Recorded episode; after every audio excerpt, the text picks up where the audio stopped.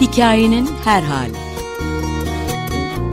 Hayata dair cinsiyet aşırı sohbetler. Hazırlayan ve sunanlar Ayşegül, Aslı, Aylin, Didem, Esin, Meral, Özlem.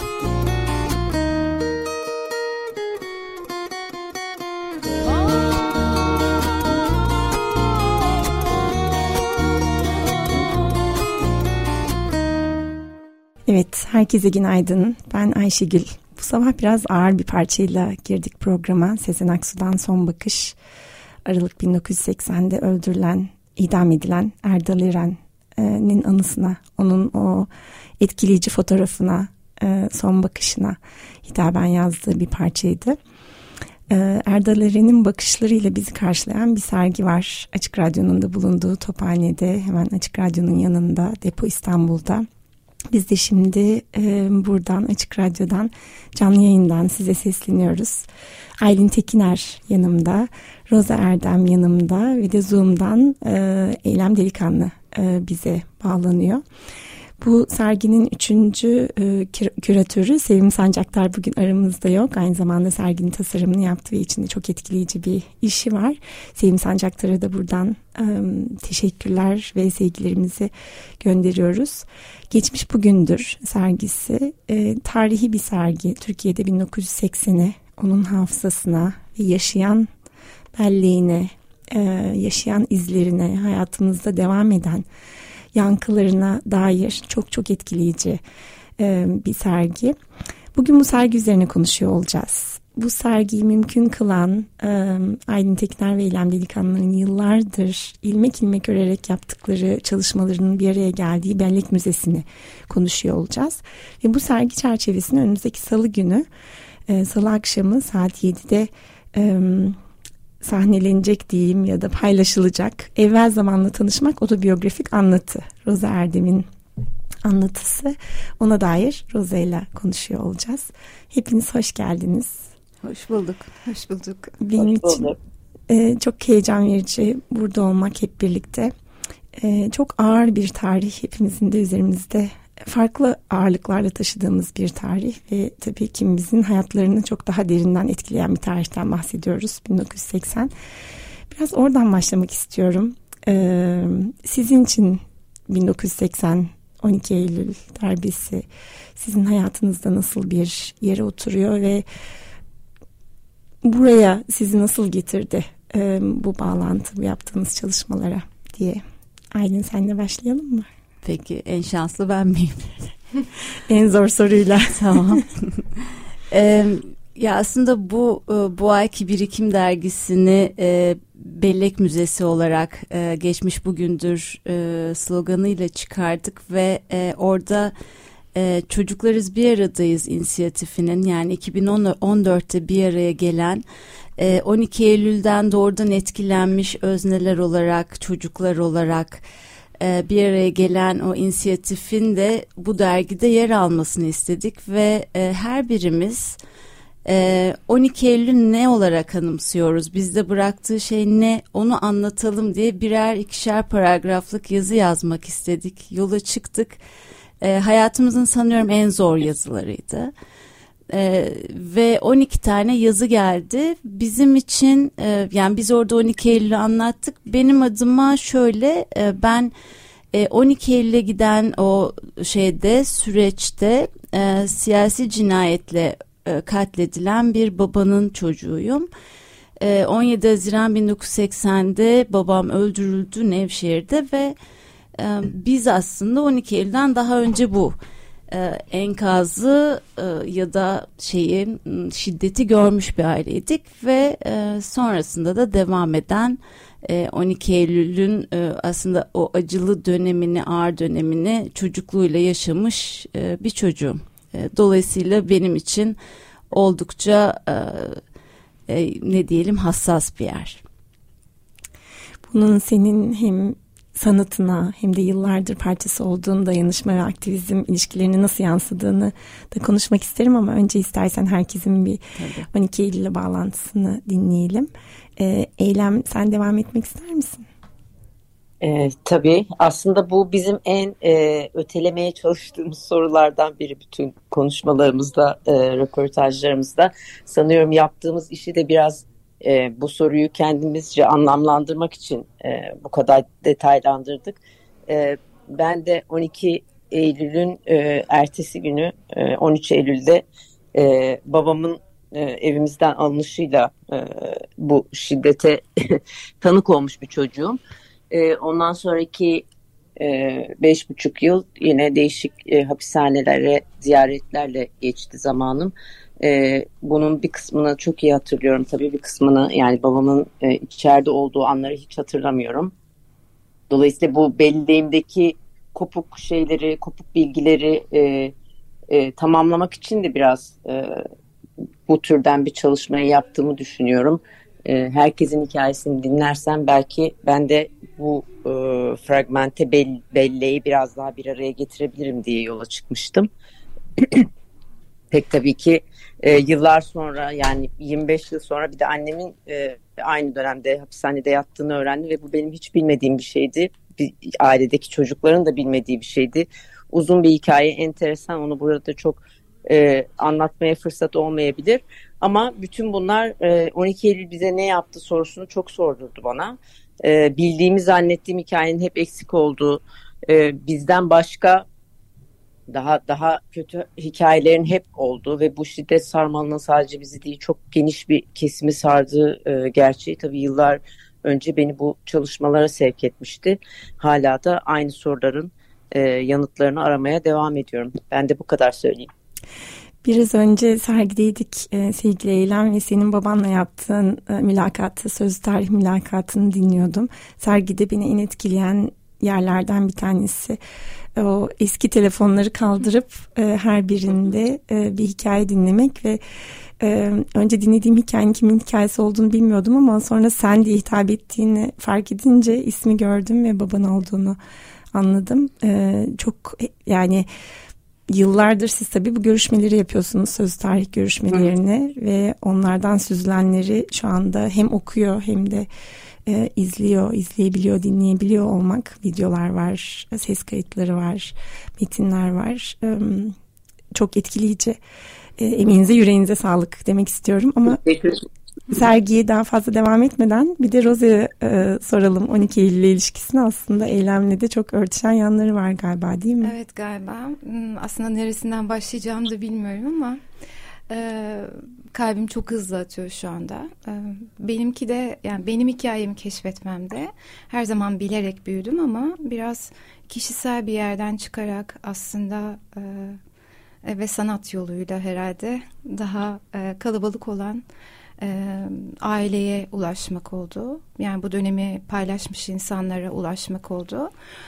80 darbesi sırasında ben bir yaşımdayken annem ve babam yakalanacaklarını anladıkları için Beni Erzincan'a anneanneme bırakmışlar. O sırada her ikisi de Sivas'ta devlet e, memurlarıymış. Ablam o sırada 5 yaşındaymış. Onu da yanlarına alarak kaçmaya başlamışlar. Kimlik değiştirmişler. E, farklı şehirlerde yaşamışlar. E, ben o sırada anneannemde e, yaşamışım hep. E, iki buçuk yaşımdayken dedemi kaybetmişiz ve Erzincan'dan İstanbul'a göçümüz var. E, sonra annem ve babamın cezaevine alınmaları e, ve ablamın da büyük teyzemde yaşaması. Sonra benim ablamla tanışmam e, ve annemle tanışmam ve babamla tanışmam diye devam eden bir süreç var. Yani ben annem ve babamla yaşamaya başladığımda 8 yaşımdaydım. Onlar cezaevinden o sırada e, tamamıyla çıktılar. Artık en son annemi Bandırma cezaevinden aldık hep birlikte. E, ancak hani onunla birlikte bitmedi. Pek çok şey devam etti. E, o dönemi yaşamış olmanın e, bıraktığı fiziksel hastalıklar ve ağırlıklar e, ve ben ortaokuldayken de hala annem takip edilir, izlenir e, ve evimizde e, baskınlara maruz kalırdı. E, Roza'nın hikayesini ben ondan ayrıca bu e, hikaye anlatıcılığı üzerinden yaptığı e, anlatı performans nasıl tanımlayabilirim bilmiyorum. O vesileyle de daha önce iki defa dinlemiş oldum. Çok çok etkileyici.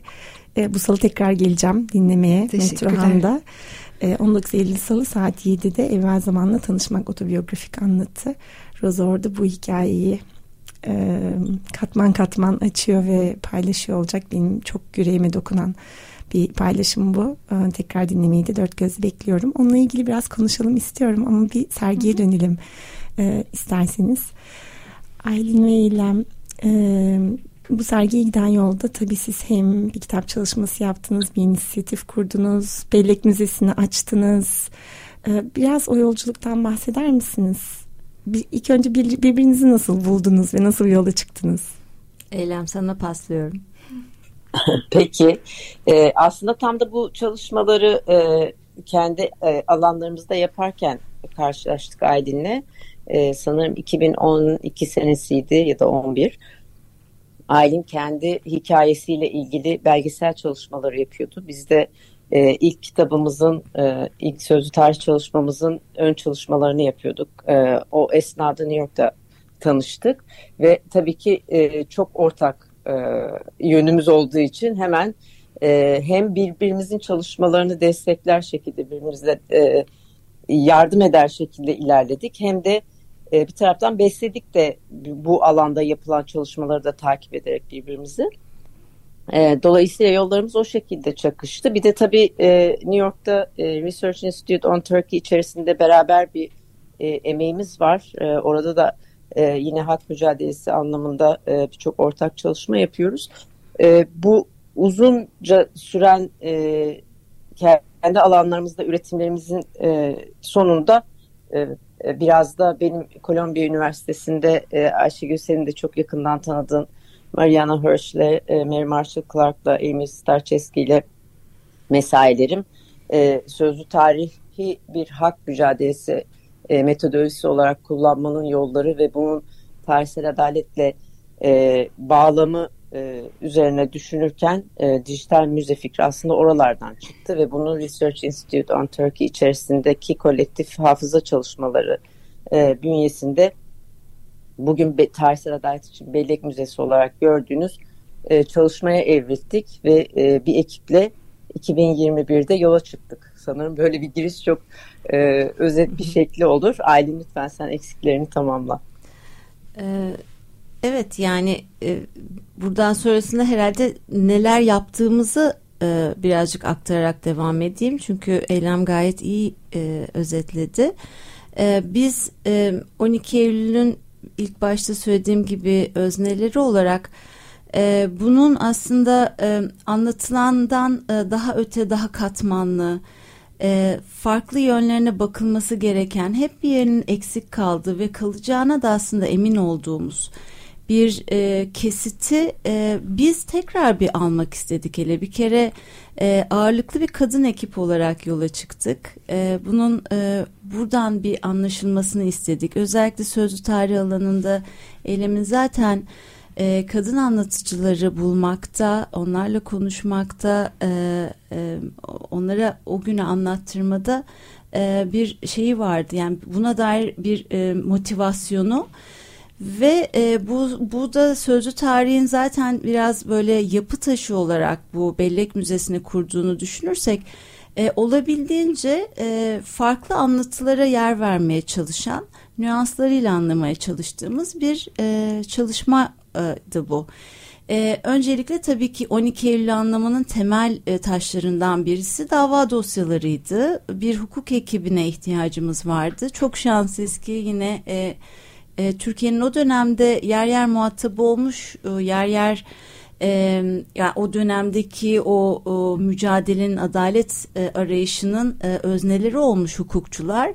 Ee, sağ bize büyük destek sundular. Ee, danışmanlarımız oldular. Bugün Türkiye'de 12 Eylül dediğimizde ismini zikredeceğimiz pek çok e, hukukçu e, Bellek Müzesi'nin arkasında duruyor. Dolayısıyla orayı biz çok sağlam kurduğumuzu ve e, o güvenle inşa ettiğimizi düşünüyoruz. E, bir diğer taraftan eylemin e, e, tabii ki yönettiği sözlü tarih koleksiyonu var ve bellek nesneleri koleksiyonu var. E, son olarak da adalet arayışı koleksiyonunu ekledik. E, bellek nesneleri koleksiyonu bizim için... E, e, mektuplardan e, yani efemer adı altında aslında nitelendirdiğimiz pek çok e, belge türünden oluşuyor. E, bunlar da 12 Eylül'ün tam da bahsettiğim o katmanlı yanlarını aslında bize gösteriyor. E, hep verdiğimiz bir örnek var. Örneğin e, cezaevindeki mektuplar Roza e, Roza'nın ailesinin e, mektupları bizim bellek müzemizin kıymetli e, koleksiyon parçalarından. E, ve e, orada mesela şunu fark ediyoruz dışarıdan içeriye gelen e, mektuplar e, çok e, sınırlı ama içeriden dışarıya çıkan mektuplarla biz anlıyoruz ki e, e, operasyonlarla ya da e, teslim edilmemelerle oralarda sansürler, sınırlamalar uygulanmış. Dolayısıyla her belge türünün bize konuştuğu, anlattığı bir şey var. E, ben burada keserek devamını e, eyleme bırakayım. Evet aslında e, biraz tabii e, çerçevenin netleşmesi anlamında ilk baştaki teorik tartışmalarımızın temelini bu oluşturuyordu. E, nereden başlamalıyız e, meselesi önemli bir meseleydi bizim için. E, 12 Eylül ailenin de bahsettiği son derece geniş bir konu ve bunun e, gerçekten odağının e, net olarak belirlenmesi gerekiyordu bizim için. Bizim gibi küçük bir ekip için daha doğrusu. E, biz bunun odağını hak ihlalleri ve insanlığa karşı işlenmiş suçların e, görünür kılınması e, çerçevesinde tutmaya karar verdik ve bu e, kararın da çok doğru bir karar olduğunu düşünüyoruz bu noktada. E, sergiyi gezenler de bunu çok e, fark edeceklerdir. Bütün ana koleksiyonlarımız, e, bütün e, materyallerimiz, bilgi ve belgelerimiz bu temel amaca yönelik e, kullanılan materyaller. Ama bunu anlatırken 12 Eylül'ü sadece bu pencereden bakarak değil, özellikle sözlü tarih koleksiyonu içerisinde çok daha geniş bir zamana yayılan tarihi ve toplumsal olayları da kavramaya çalıştığımız, kayıt ettiğimiz, e, mutlaka katman katman açmaya çalıştığımız bir döneme denk geliyor. Dolayısıyla zaman diziniyle başlayan alanda aslında o 60'tan 91'e kadar getirdiğimiz bir süreç. Siz sadece 80'e kadar olan süreci görüyorsunuz e, zaman dizininde. 12 Eylül'ü bir gün, bir sabit mutlak bir tarih olarak değil, öncesi ve sonrasıyla bir süreç olarak alıyoruz ki bu zaten hani toplu şiddeti e, çalışan, araştıran e, kişiler e, biliyorlardır. Yani bu türden toplu şiddetlerin bir gün olarak analiz edilmesi zaten pek mümkün değil. Dolayısıyla 12 Eylül'ün dünden bugüne ne yaptığı, e, topluma ne yaptığı, ailelere, bireylere ne yaptığı meselesini e, açabilmenin yolunu biz aslında hak odaklı ihlaller odaklı e, kurgulayarak ve etrafını bu şekilde genişleterek anlatmanın yolunun en iyi yollardan biri olduğunu düşündük. E, biraz bütün malzemelerimizi ve koleksiyonlarımızı bu anlamda genişletmeye çalışarak devam ediyoruz. Yani şimdiden çok etkileyici bir arşiv oluşturmuş vaziyettesiniz ve yani benim çok dikkatimi çeken hem müzede hem şimdi sergide farklı bilgi biçimlerinin ne kadar güzel birbirini beslediği, desteklediği bir yandan bir harita var mesela işkence haritası ve orada doğrulanmış e, toplam kaç 13 bin? bin? 13 bin gözaltı ve işkence deneyimi var ki 650 bine kadar aslında bu rakamlar çıkıyor ama siz doğrudan doğrulayarak anladığım kadarıyla e, o haritayı oluşturuyorsunuz. Öte yandan e, teker teker bireylerin hikayeleri var ve o bireylerin de homojen olmadığı, hani farklı insanların bu deneyimi farklı yaşadıkları, işte Demet Demir'in bir trans olarak mesela farklı deneyimi veya Pakrates Tükyan'ın e, bir Ermeni olarak e, deneyimi, kadınların farklı deneyimleri, kadınların Diyarbakır'daki farklı deneyimleri, Gülten Kışanağ'ın mektubu mesela çok etkileyici. E, ve başka yerlerdeki deneyimleri, çocukların deneyimleri, onlara ses vermeniz bugünden. Hani sadece böyle büyük bir makro resim değil. Hani hem herkesin o biricik hayatı içerisinden yaşadıkları ve orada kalan izleri açığa çıkaran bütün duygularıyla ama aynı zamanda da büyük resmi görmemize yardımcı olan sayılarla, haritayla, o farklı yerlerde yaşanan deneyimlerle çok etkileyici bir birliktelik. Yani hem bu kadar az ve öz hem bu kadar derin ve katmanlı olabilmek kolay bir şey değil. Gerçekten e, elinize sağlık demek istiyorum ve e, daha yolda açık olsun herhalde. Daha çok yolu var değil mi Bellek Müzesi'nin? Evet mutlaka bu e, yani e, e, ikinci yılındayız. E, geçtiğimiz 12 Eylül'de 2022 yılında e, erişime açıldı Bellek Müzesi. Ee, ve e, elimizde belge türü olarak dijitalde gördüğünüzden çok daha fazlası var. Ama bu bir planlama program işi. Ee, yani e, emin olduğumuz e, artık e, sürecin tamamlamış olan belgeler e, sisteme dahil ediliyor. E, dolayısıyla e, e, oldukça fazla iş var ve özellikle bu e, sergiden de birazdan bahsederiz. E, müthiş bir katılım vardı sergiye. E, benim hayatımda herhalde unutamayacağım e, anlardan başta gelecek bu. E, bir serginin e, kapısında sıralar oluştuğunu e, kendi e, kişisel hayatımda bir sanatçı olarak çok az görmüşümdür. Birkaç Bienal dışında. E, ve e, benim için hem çok duygu, duygu yüklü hem çok e, kendi adıma çok gurur duyduğum pek çok şey adına bir andı o. Dolayısıyla bu o şeyin e, kalabalığın ardından e, biz tabii e, bir e, şeyle de karşılaştık. Biz ne yapabilirizle karşılaştık. E, bize teşekkür edenler, gözleri dolu dolu sarılanlar, çok e, böyle duygu yüklü bir gündü hakikaten. Dolayısıyla her bir kişiden eminim ki ki başladı. E, belgeler gelecek. Hı hı. E, bu belgeler daha işlenecek. Yolumuz çok uzun. E, olabildiğince bu e, katkıyı aslında bu anlamda bu bağışı fiziksel ya da dijital anlamdaki bağışı buradan e, dillendirmiş olalım tekrar.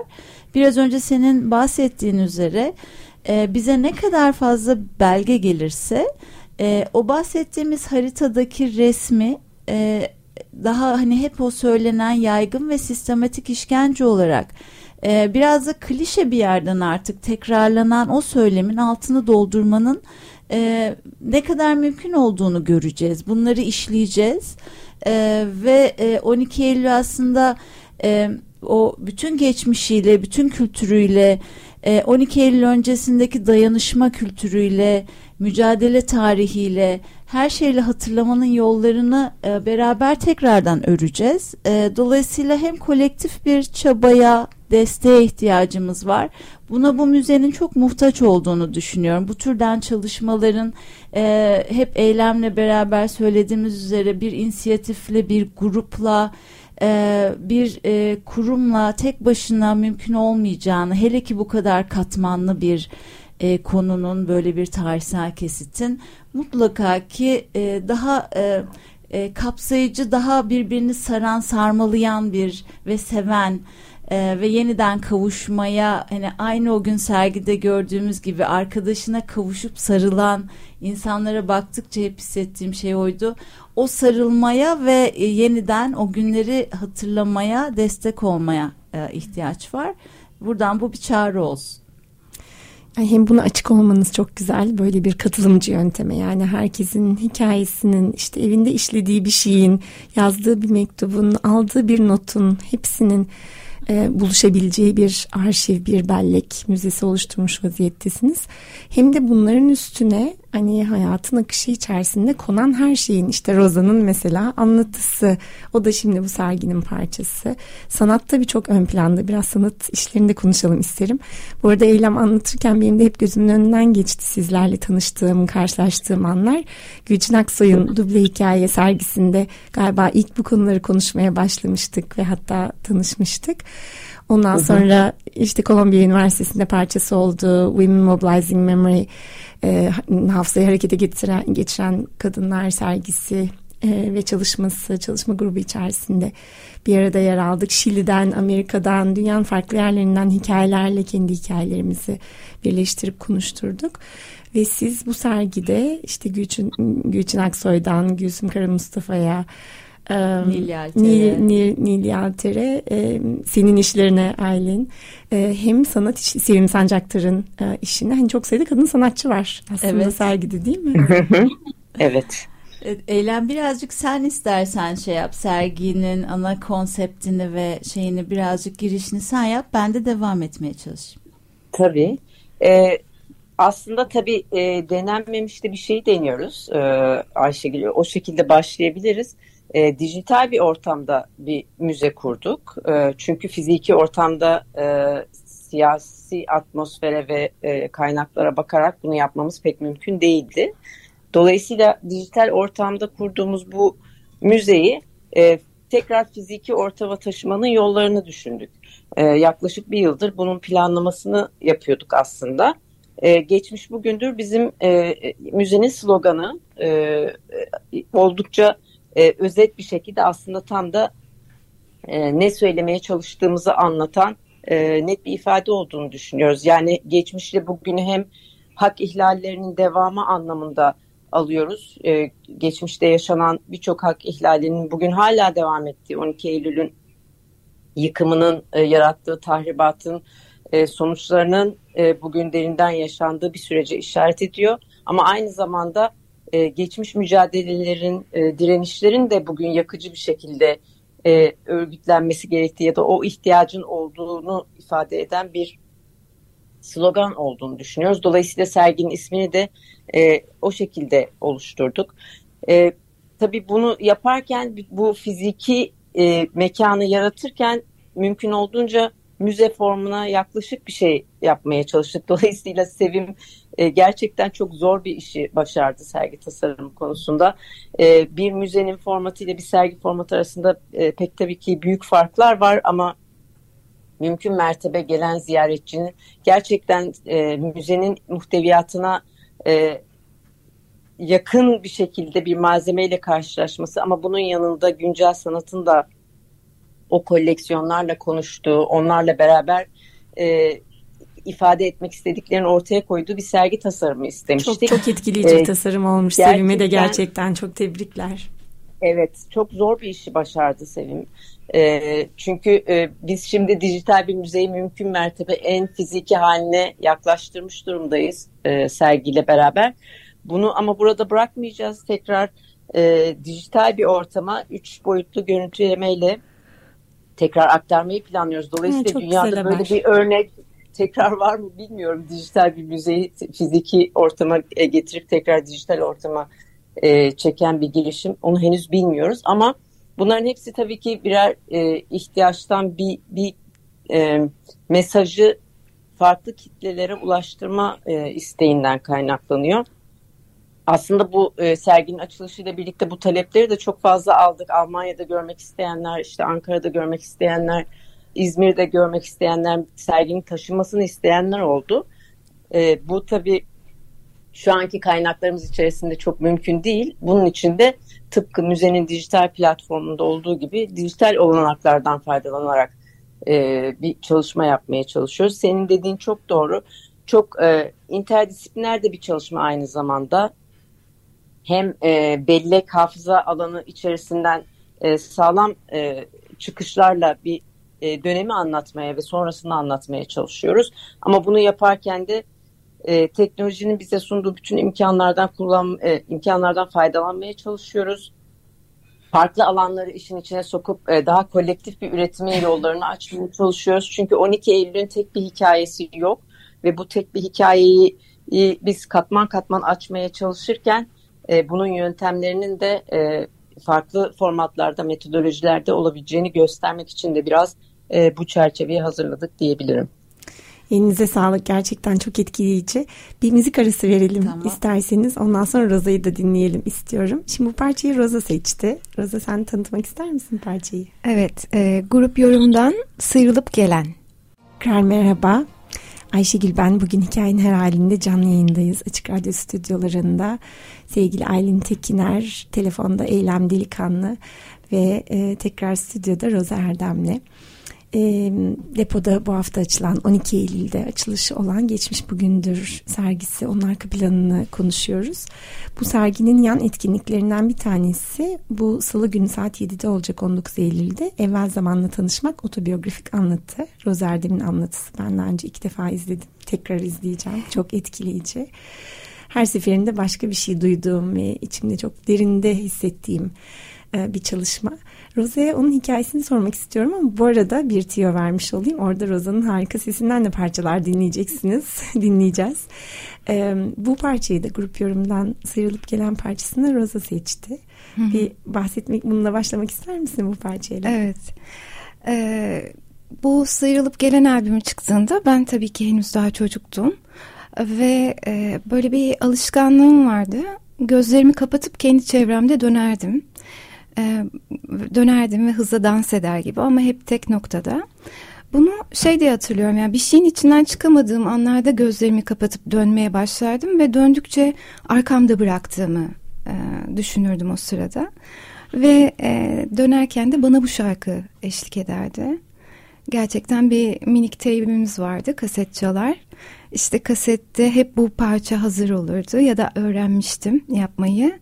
E, bununla birlikte dönerdim. Burada benim için anlamlı olan e, tabii o sırada hikayesini bilmediğim için şarkının sonradan öğrendim. Senin de aslında e, yardımınla. Ama ben orada annemin adı Seher. İşte dağların ardından Seher gelecek. Annem cezaevinden çıkacak. E, ve bu aydınlık e, şarkıyla birlikte böyle bir e, buluşmayı, kavuşmayı hayal ettiğimi hatırlıyorum. Şarkı benim için bu demek. Çocuk aklımla. e, bu şarkı için gazete duvardaki bir yazı e, şey diyor 12 Eylül'e karşı ilk müzikal karşı çıkış. Yani bu albüm aynı isimden gelen albüm ve bu parçanın evet. kendisi. Ama senin çok senin için çok daha tabii çok yakın e, bir hikayesi var. Evet, e, o o müzikaya karşı çıkışta bir çocuk olarak dansla eşlik, eşlik etmişsin. evet. Peki sonra bu hikayede bu otobiyografik anlatıda nasıl buluştu tüm bunlar, hmm. müzikler, hikayeler? Hmm. E, ben aslında konservatuvar okudum yani tiyatro e, yaptım yıllarca ama sonra hikaye anlatıcılığıyla tanıştım ve böyle iki yıllık eğitim aldığım bir sürede Seyba Hikaye Anlatıcılığı Merkezi'nde e, son modüllerden biri otobiyografik anlatı tekniğini öğrendiğimiz modüldü. Ve burada bu otobiyografik anlatıda e, herhangi bir şeyi başından sonuna kadar hatırlamanız gerekmiyor ama o yapılan duyu çalışmaları eşliğinde bir anı, anı kabarcığı, bir resim, e, bir sesten yola çıkarak aslında o hafta sonu ben e, bir anıyı hikayeleştirmeyi öğrendim. E, ve orada anlattığım hikaye babamın bana eliyle incir yedirdiği bir hikayeydi ki e, otobiyografik anlatının içerisinde de var o belki hatırlarsın. E, mezuniyet zamanı geldiğinde 15 dakikalık bir anlatıya dönüştü. Senem Donatan Mohan e, hikaye koçluğu yaptı. Ve ben anlattığımda bir yandan şunu düşünüyordum e, neden masal ya da hikaye dinlemek yerine insanlar benim hikayemi dinlemek istesinler ki yani kişisel bir hikaye dinlemek istesinler. O zaman hikayemin sadece benimle ilgili olduğunu düşünüyordum. Tabii ki geride bu şey vardı hani sonradan tanışılmış bir baba, anneanneyle yaşama, anne ortada yok. Ee, ve anlatıyı yaptığım gün e, sahnede hissettiğim şey e, masal ya da hikaye anlatmaktan çok daha farklıydı. Yani bedenim parça parçaymış o sıraya kadar, o, o ana kadar ve anlatının ardından nefes bütün vücuduma doluyordu.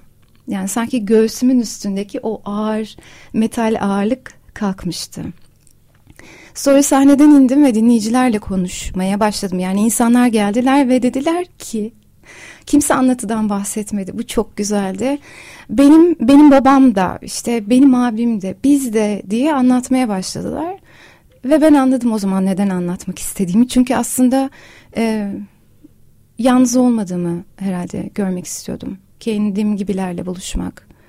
E, başka insanların da anlatmak istemesi. Sonra bunun üstüne e, o 15 dakikalık anlatının da içinde yer aldığı bir saat 5 dakika süren bir performansa ulaştı, anlatı performansına.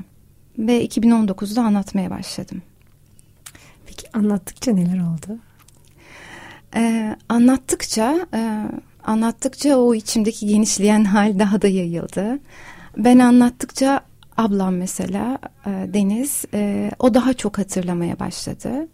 Anlatıyı çalışırken bilmediğim parçaları e, sormak zorunda kaldım. Ayrıntılar yani sor, sorabilirdim ve sordum.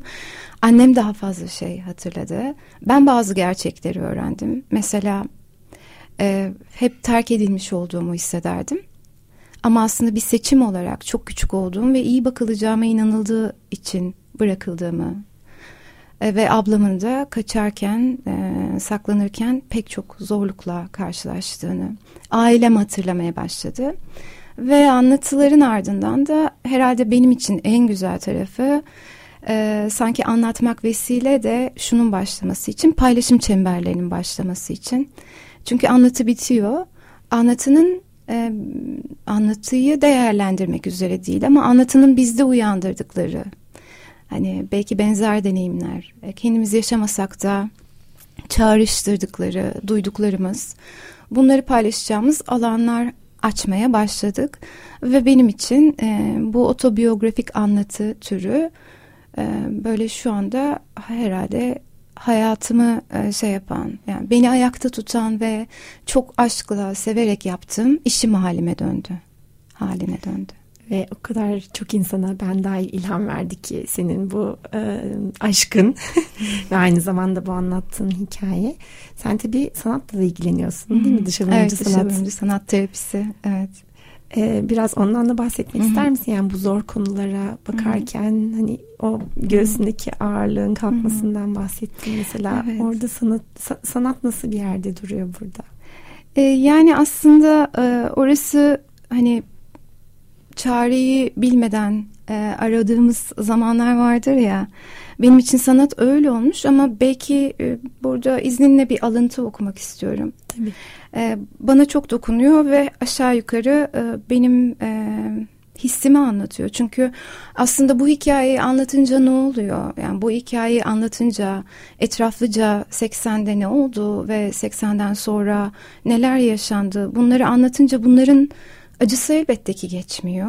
Ee, hikaye bütünleniyor ve zamanında aslında elimden alınmış hikayem ya da elimizden alınmış hikayeyi bir şekilde travmatize edilmiş olmayı hikayeyi birleştirerek geriye çevirme hakkına sahip oluyoruz diye düşünüyorum. Otobiyografik anlatının özellikle önemini burada görüyorum.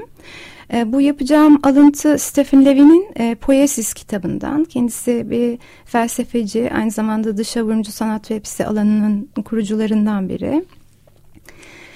Sanat acının taşınabileceği kabı sağlar.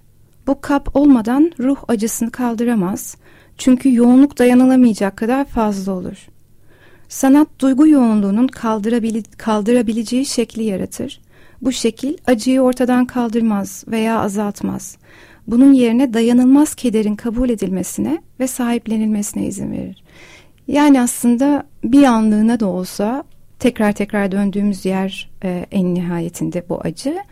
Bir anlığına da olsa üstüne çıkıp e, uzaktan bakıp mesafe alabilmeyi e, sağladı belki de sanat. Evet aslında galiba hem mesafe alabilmeyi hem içine girebilmeyi, o evet. acıyı hissedebilmeyi, evet. hani evet. başka şekillerde hissetmek Hı-hı. çok zorken evet. hani sanatın buna bir aracı olması evet. ve onun taşınması için ne kadar güzel anlatmış bir kap, kap olması.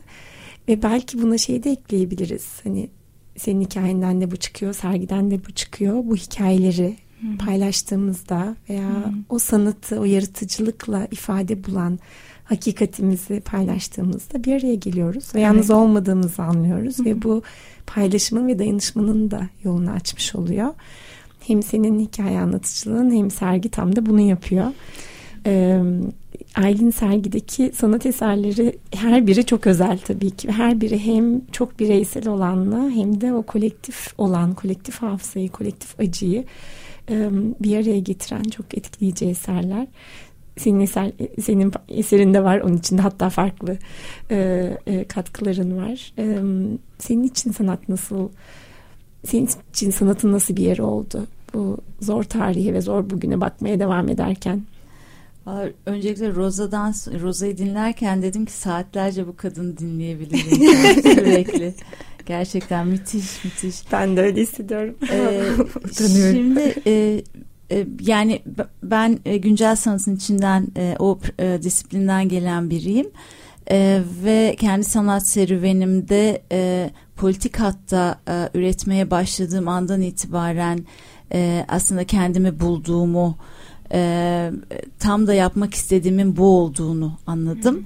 E, her daim malzemelerim benim için değişiyordu ama anlatacağım şey birazcık bunu seçiyordu. O hikaye o malzemeyi belirliyordu. Bazen bir fotoğraf ya da ses e, düzenlemesi bazen başka bir şey.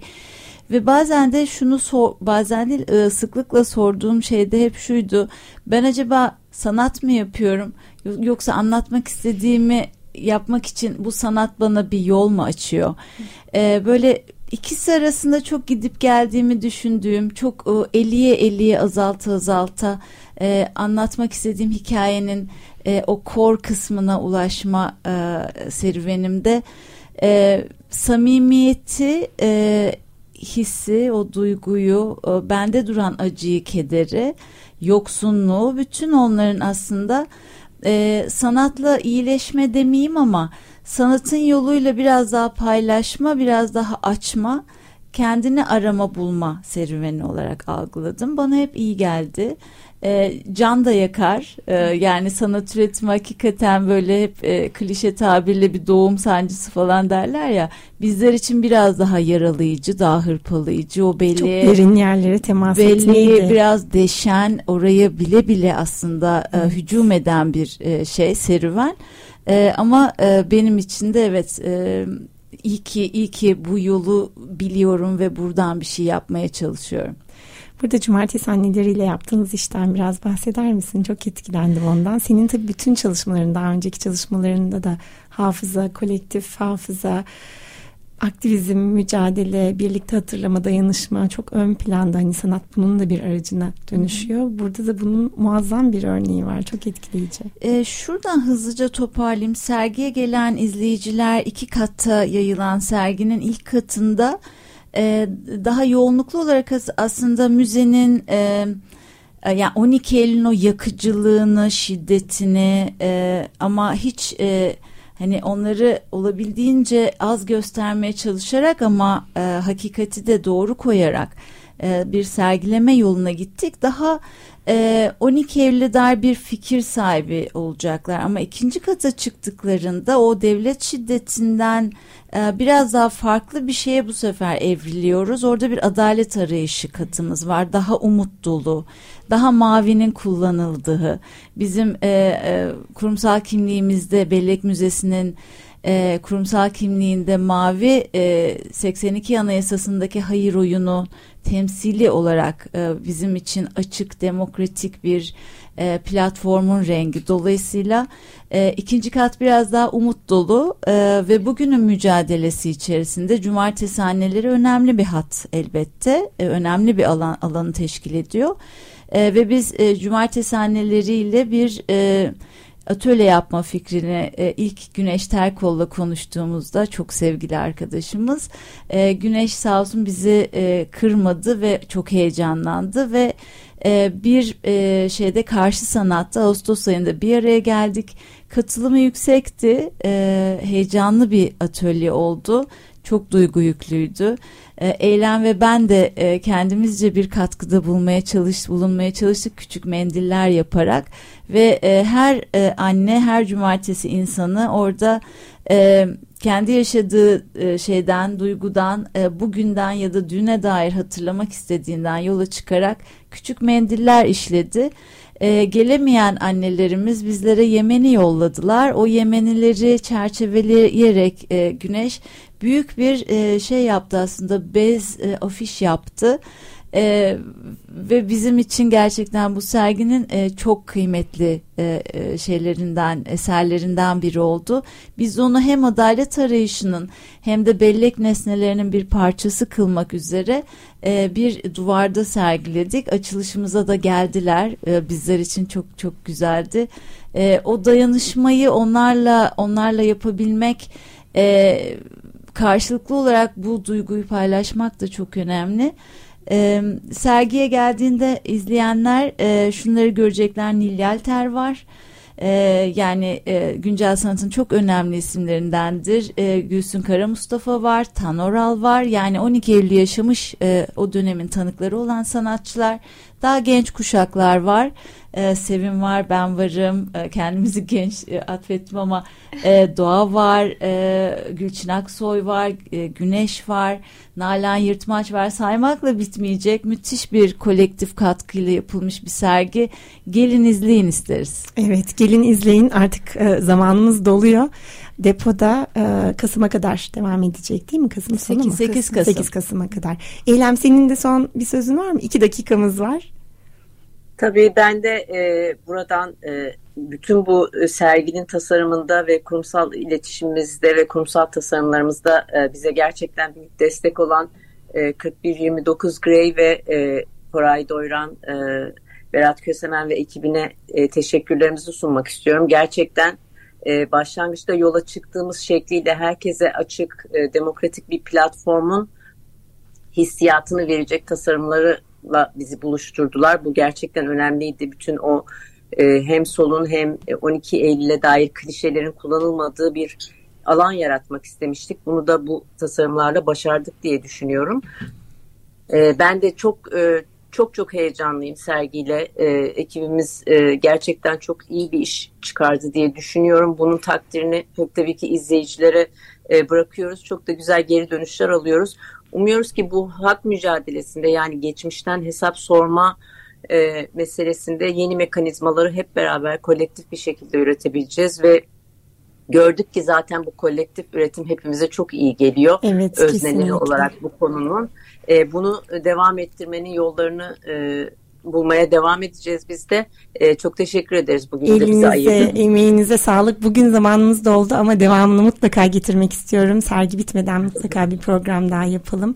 Çok Eylem Delikanlı, Aylin Tekiner ve Roza Erdem'e çok teşekkürler. teşekkürler. Depodaki Geçmiş Bugündür sergisini kaçırmayın. Çok etkileyici. Andre'ye de çok teşekkürler. Bugün Teknik Masa'da bize destek verdi. Herkese sevgiler. Teşekkür ederiz.